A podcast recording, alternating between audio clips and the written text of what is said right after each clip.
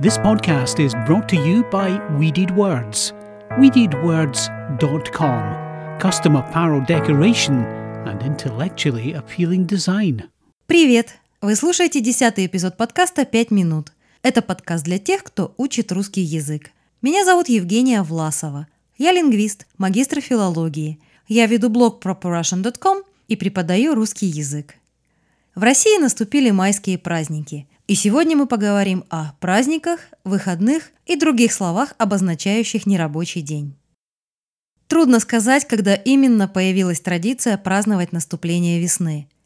Историки утверждают, что еще у языческих племен, живших на территории Европы, был обычай отмечать начало цветения. В ночь праздника люди жгли костры, водили хороводы вокруг майского дерева и пели песни – с распространением христианства языческий праздник весны переименовали в Вальпургиеву ночь, в честь святой Вальпургии, которую принято поминать 1 мая. В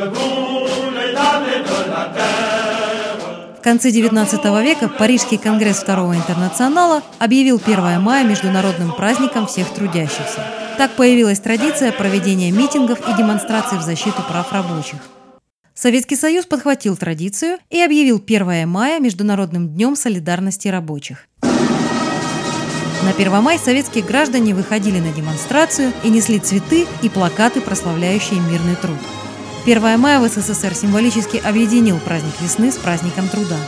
Классический лозунг майских демонстраций – это «Мир, труд, май». Праздник сохранился и в современной России, только сейчас он называется День весны и труда.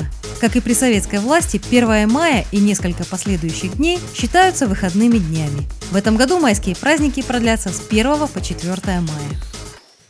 В русском языке есть несколько слов для обозначения нерабочего дня.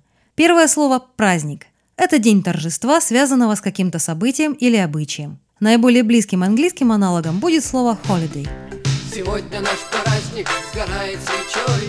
Играй, музыкант, играй мне еще Я больше тебя не прошу ни о чем Кончается праздник Играй мне еще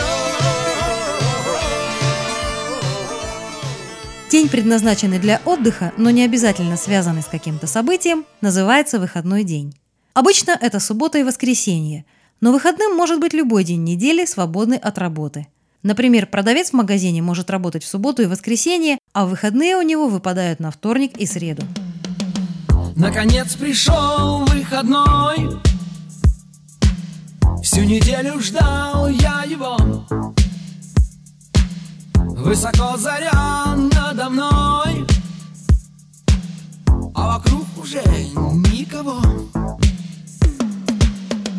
Есть еще одно слово для нерабочего дня – отгул – если тебе очень нужно в какой-то день не пойти на работу, ты можешь договориться с начальством и отработать дополнительные часы, чтобы получить отгул.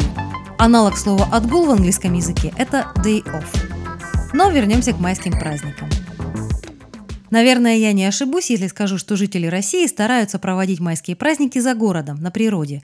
Это понятно, ведь в мае солнце кажется особенно ярким, а воздух пахнет свежей листвой и цветами. Многие россияне едут в эти дни на дачи – о дачах я рассказывала в прошлом выпуске.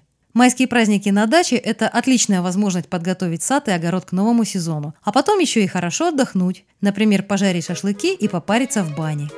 Тем, кто останется на празднике в городе, тоже не будет скучно. 1 мая в городских парках проходят уличные концерты и ярмарки, начинают работать летние аттракционы, открываются выставки. В общем, кто хочет, найдет чем себя развлечь в нерабочий день. Когда солнышко садится в кроны до полей Вечер хочет объясниться о любви своей Хочется размяться, взять и прогуляться По Арбату в блеске фонарей вы слушали десятый выпуск подкаста «Пять минут». Если вы поняли не все слова, не переживайте. На сайте properrussian.com вы можете найти полный текст подкаста, прочитать его, перевести незнакомые слова и прослушать весь эпизод заново. В следующем выпуске мы поговорим о Булате Акуджаве, одном из лучших поэтов, писавших на русском языке. С вами была Евгения Власова. До встречи через неделю.